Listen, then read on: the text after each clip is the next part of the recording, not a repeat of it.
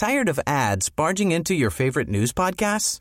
Good news. Ad-free listening is available on Amazon Music for all the music plus top podcasts included with your Prime membership. Stay up to date on everything newsworthy by downloading the Amazon Music app for free or go to amazon.com slash news ad free. That's amazon.com slash news ad free to catch up on the latest episodes without the ads.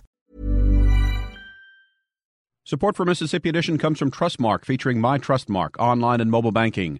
Monitor accounts and information, transfer funds, create special alerts and reminders. Details at trustmark.com. Member FDIC. Good morning. It's 8:30 on Monday, September 25th. I'm Karen Brown and this is Mississippi Edition on MPB Think Radio. On today's show, find out which Mississippi agencies are cutting costs and which ones already need more funding. In our Everyday Tech segment, a consideration of the many roles technology plays in our everyday lives.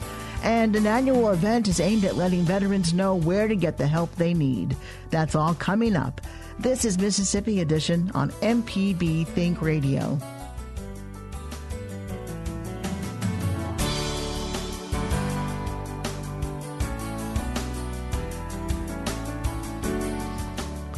State agencies are analyzing their budget requests for the upcoming fiscal year. Agency heads spent Thursday and Friday at the state capitol presenting their proposed budgets to Mississippi legislators on the state's Joint Legislative Budget Committee.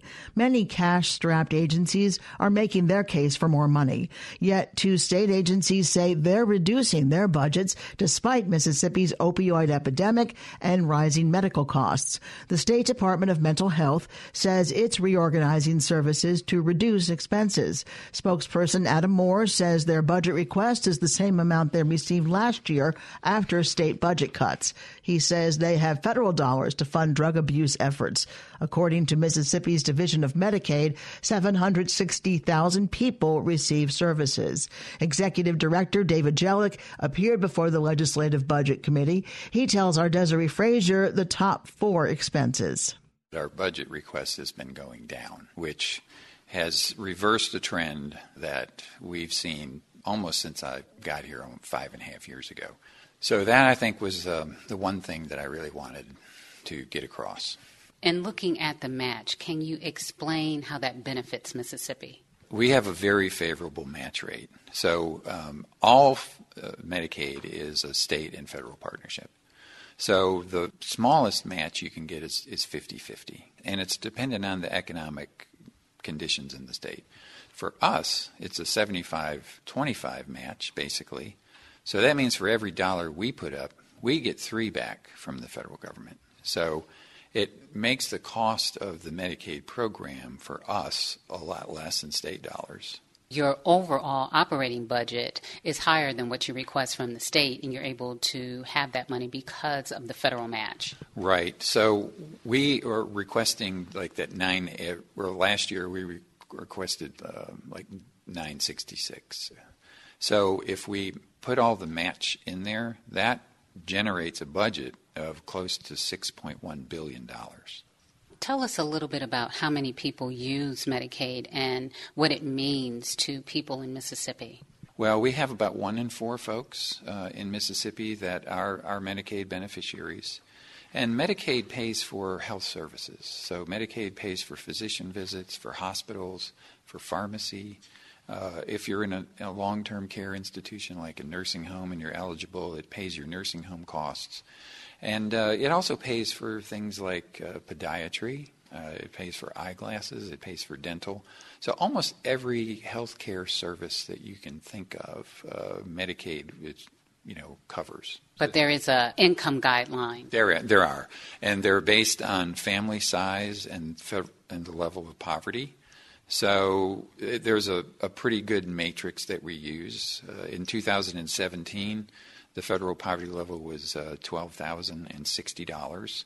So if you were below $12,060, then you know you would be eligible in a certain category.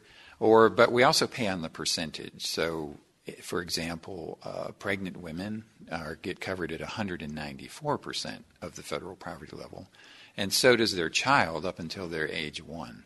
So, just to give you an example of what that is, really. Uh, if you're pregnant, you're automatically considered a two person family. So you go up to 194 and then down two. So that's right about $31,500 for you know if you have to make below that to be eligible for your coverage during pregnancy.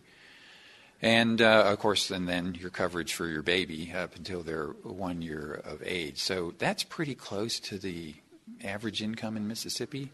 And that's why, you know, we cover about 65% of the births in, in the state. In savings, uh, Speaker Gunn said that the savings, which I think was around 200 something million, was less than one hundredth of a percent of your budget.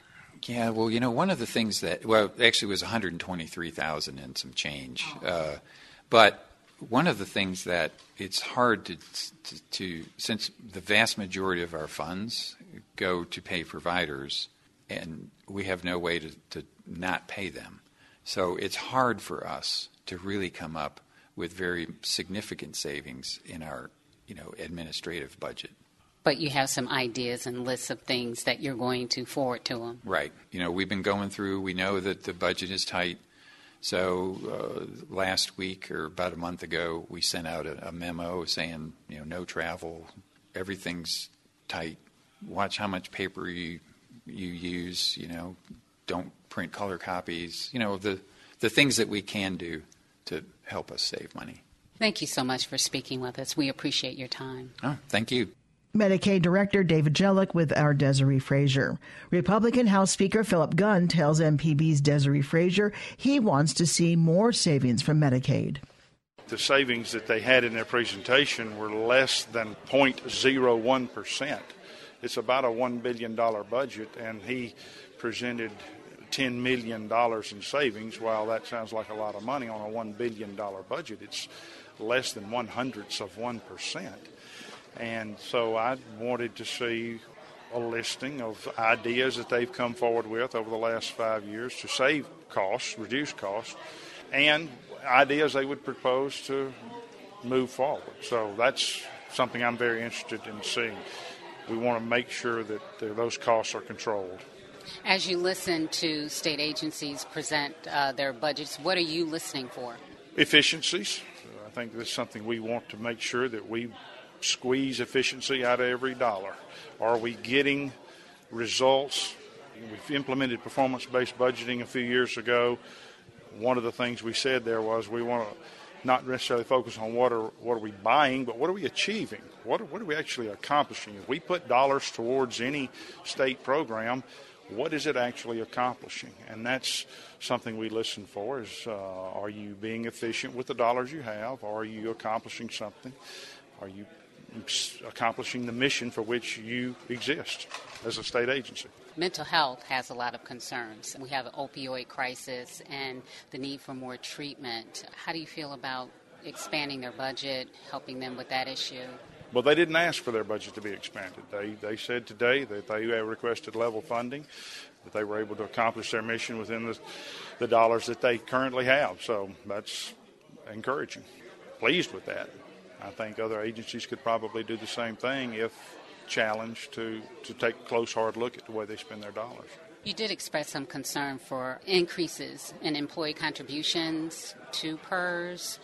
Do you foresee that happening? Because that seemed to be something that you focused on in talking with them.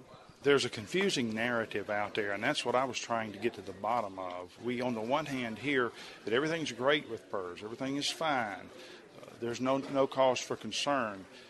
I hear from other sources that that's not the case.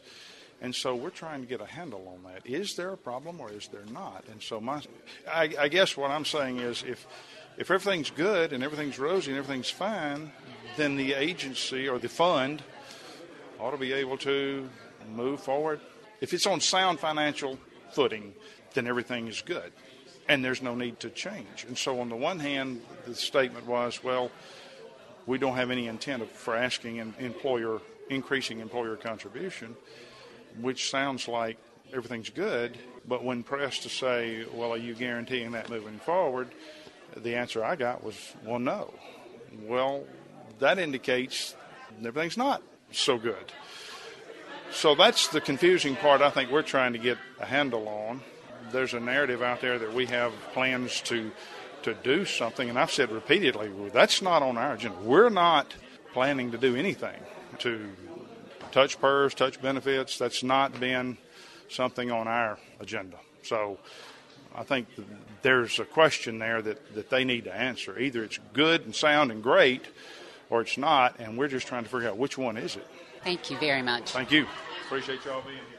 Republican House Speaker Philip Gunn with our Desare Frazier. Coming up, an annual event to help Mississippi's veteran community. That's after Everyday Tech. This is Mississippi Edition on MPB Think Radio. Informative MPB news stories, the local shows you love, up to date severe weather info, and the state and worldwide reach telling the story of Mississippi. You're listening to MPB Think Radio. This is Everyday Tech on Mississippi Edition. I'm Michelle McAdoo with Wilts Cottrell, and today we're discussing general technology and how technology affects our everyday lives. So, Wilts, technology is all around us in our everyday lives, from when we wake up in the morning to when we go to bed at night. There's no way to get through your day without being impacted by technology in some way. Well, that's true. From the moment we wake up, I mean, Yes, the alarm clock. We may not sometimes think about the technology behind that, but really the alarm clock is the first piece of technology we're interacting with during the day. For me, that's followed up by just using an electronic toothbrush. And what about that, those coffee pots? You know, how many people now wake up and the coffee's waiting on them? I know my wife sets hers the night before and it's just, she's wakes up to a nice fresh cup of coffee. So there's intelligence and technology that goes into that as well. So getting us going in the morning is is definitely technology influenced. And then that moves on to the morning commute, say going into work. I mean, what are we affected by in tech in that way? You've got the car that we hop into. Well, there are safety features and there are safety features in the cars around us, thankfully, that are also influenced by technology, be it the more common, the low tech, hey, it's got brakes and turn signals, or even the backup cameras and lane change alerts and all the other newer things that we're starting to see become more common or standard features in these cars. So so now we're surrounded by technology just trying to get to the office. We all easily see where technology kind of comes in in the office too. You know, we walk on in, there's a computer on the desk. You'd be hard pressed to say that technology has not changed how we go about our daily tasks or accomplish them. One thing that comes to mind is the accounting department at our office you know, back in the olden days, just a few years ago, they were sitting there over those green striped pieces of paper trying to work through journal entries and everything else. Well, now everything is digital and it can happen a lot faster. So we really see where that comes in for the office worker or even the factory worker out on the floor. Just, you know, robotics, uh, you know, nearby we have car manufacturers and everything else. So, so that technology and that advancement is making it easier and quicker to accomplish these tasks that used to take hours or even days. So what we're saying is technology has allowed us to accomplish in minutes what would have taken all day. You're absolutely right. It has helped us to accomplish many things that would have taken a lot longer. And in many instances, it's also helped us to accomplish those same tasks safer and more efficiently and more accurately technology has allowed a lot of people to work from home. They don't even have to go into an office, correct? Well, exactly. Yes, you can actually through VPN technology and other ways to connect into office resources, you can actually work from your house. So you could be getting your daily job done while sitting there sipping a cup of coffee out of your coffee pot in your pajamas. And so getting us through the day with technology, you know, a lot of times we see that as as an office function, but really it goes back in the car with us when we go home. What about when you turn on the radio in the afternoon? Just some people listening to our broadcast today, you could be hearing this from the internet, you could be hearing it from the radio, you could be hearing it from satellite radio. So, really, even radio has changed, just like television has changed, in that we have streaming services now and you're getting more things on demand. So, the technology is actually bringing us the news in a different way, be that in our commute or, or at the house. And then let's not forget, once you get home in the evening and you've made your way through dinner and you're finally relaxing and you're about to lay your head down, technology is there too. It could be that CPAP machine that is helping people with sleep apnea get a better night's sleep and a safer night's sleep. It could be the security system that you turn on in your house that makes sure that whenever you lay your head down at night, you can actually lay your head down at night with peace. And it could even be something as simple as that fire alarm or that carbon monoxide detector sitting in your home that makes sure that as you are sleeping that you and your family stay safe at night. So we can really see that from sun up to sundown, from the time we wake to the time we sleep, and even while we're asleep, technology is definitely there to help us, to make our jobs easier, to keep us safe, to keep our families safe.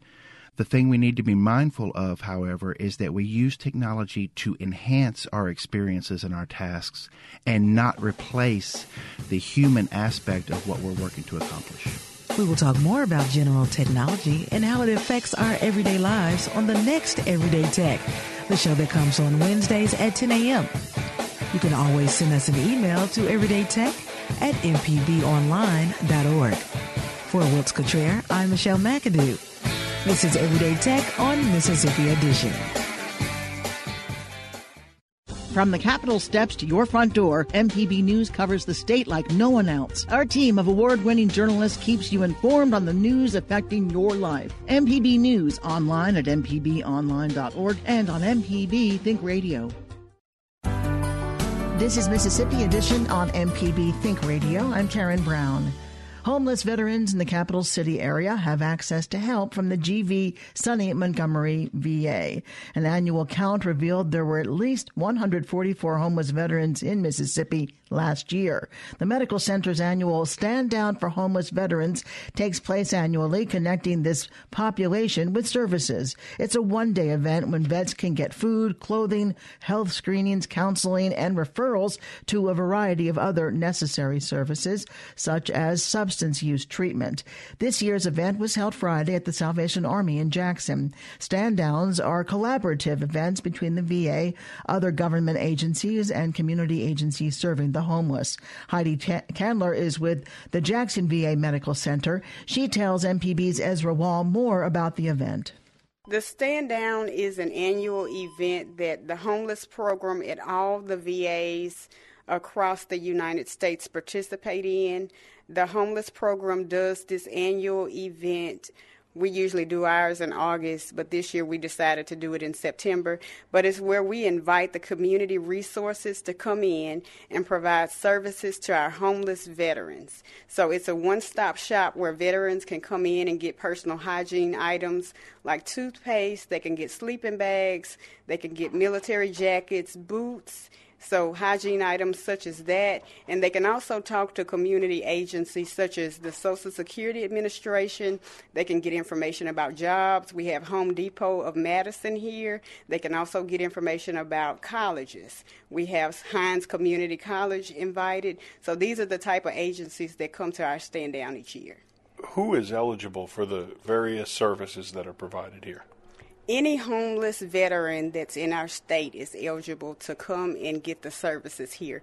Even if you're enrolled in our homeless program, you still are considered a veteran that receives the homeless services.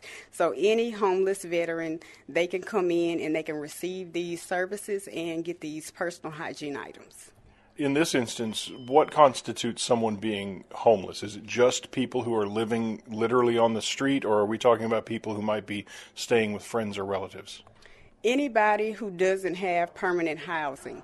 So if your house or couch surfing rather, you don't have a permanent address, or if you're sleeping in your car, or if you're in a motel, but after a while your money's going to run out and you won't be able to continue staying at the hotel, or if you're housed already but you've recently received an eviction notice. Why is it important for these men and women to receive the services that are offered at the stand down? It's important for the veterans to come and receive these services because a lot of our veterans that have been homeless or is currently homeless now, they can come and get information about employment That'll help them get on their feet. They have the Veterans Benefits Administration here. So if they've never received our services in the past, they can enroll in that. Or if they've had a claim that's been denied, they can check on their claim. Or if their claim is pending, they can check on that. So this is a good place to come and get a lot of the community resources that veterans need on a daily basis. How do they get in touch with the VA to see what kind of benefits that they might qualify for? They can call our homeless hotline or they can come to the VA hospital. Our homeless staff are housed on the third floor, and we do have signs up, and they'll tell you um, where our homeless staff are located so they can receive assistance at that time. Is there a website that they can visit, or, or do you know of like a national hotline that they can call? We do have a national hotline that they can call. They can also go to our GV Sonny Montgomery webpage and get more information about our homeless program. Thank you very much for speaking with me. Thank you. Lee Grimes is a Navy veteran. He tells MPB's Ezra Wall about the impact of service. I volunteered to go to the Navy in 1972.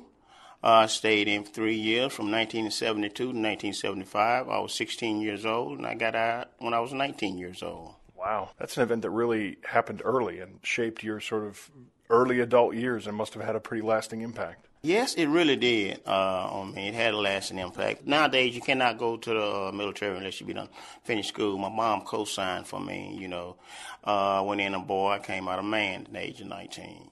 What kind of experiences did you encounter while you were in the military? Actually, I went in as aviation electronic. I was a flight captain on the flight line. And uh, when I got out, I was fascinated with planes and machinery. My first job I got out when I was a repairman.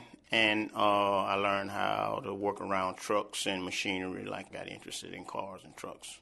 Where were you stationed when you were in? Millington, Tennessee. I was stationed overseas for a year on Agana, Guam. I did all my sea duty on the island. Mm-hmm. Tell me what your experience has been with the VA, how you came to be affiliated with it and part of the program. The reason I'm here at the stand down today is because they asked me to speak about my past. I was homeless. And I got, before I was, well, I was homeless and plus I was a addict and an alcoholic. And I got into the program of Alcoholic Anonymous through the homeless program. My house got destroyed. I had a travel trailer, and they said I couldn't live in my travel trailer in the city limits. It was against city ordinance. So that opened the door for me to come to the homeless program. So they, you know, welcomed me in with open arms. I went to this place called the Harbor House for uh, 28 days and I got clean. They actually cleaned me from the inside out. I went from the Harbor House to this place called Clearview. I mean, it's an awesome program to where they, they give me the tools to work with so that I can enjoy a sober life. I went from Harbor House to Clearview. Now I'm at this place called Oak Arbor. It's an awesome facility. It's an extended treatment pro, uh, program. You know, I got to follow the rules and regulations and everything. But hey, it's all good, man. They got me a job. I'm working and everything. I got a savings, man. I got a car. I am enjoying this thing called sobriety. It's really opened a new way of life for you. It has, man. How long did you struggle with addiction issues before you found help? How long I struggled with it? Um, I was struggling with it before 2001. I guess I just, I started early teenage age, and then I got introduced to the uh, program. And uh, 01 is when I uh, got my VA ID card, and I started coming to the uh, VA for health reasons because my health was deteriorating. And I continued to come, and they told me to get into the program to uh, uh, try to clean myself up. I was clean and sober for six years, three years, and then I relapsed, stayed out two years, went back in three years. I'm back in now. I'm back in for the long haul. There's nothing you can say or do to make me go back to my old old ways. What would you tell somebody that's in your shoes, finds themselves a, a veteran, maybe not even a career military person, but somebody who was in for a while, who went on to another another aspect of life as you did, and then finds himself in trouble and doesn't know where to turn? What would you tell that person? I would tell that person to find the VA Medical Center here in Jackson, Gulfport. If they are a veteran, they can get help. It don't cost them nothing. And then they can look back on their past the VA will help you. I'm talking about for, with a career, help you get a job, help you with your benefits. There is so many ways that the VA has helped me in my life. Well, I appreciate you sharing your story with me today. Hopefully, someone hears it and finds encouragement there. Thank you. Thank you, sir. Find more information on veterans benefits at va.gov. Stay tuned to MPB Think Radio for a full slate of Mississippi based programs all morning long at 9, Deep South Dining at 10. It's Now You're Talking, and at 11 o'clock, stay tuned for Southern Remedy. I'm Karen Brown. Join us again tomorrow morning at 8.30 for the next Mississippi edition, only on MPB Think Radio.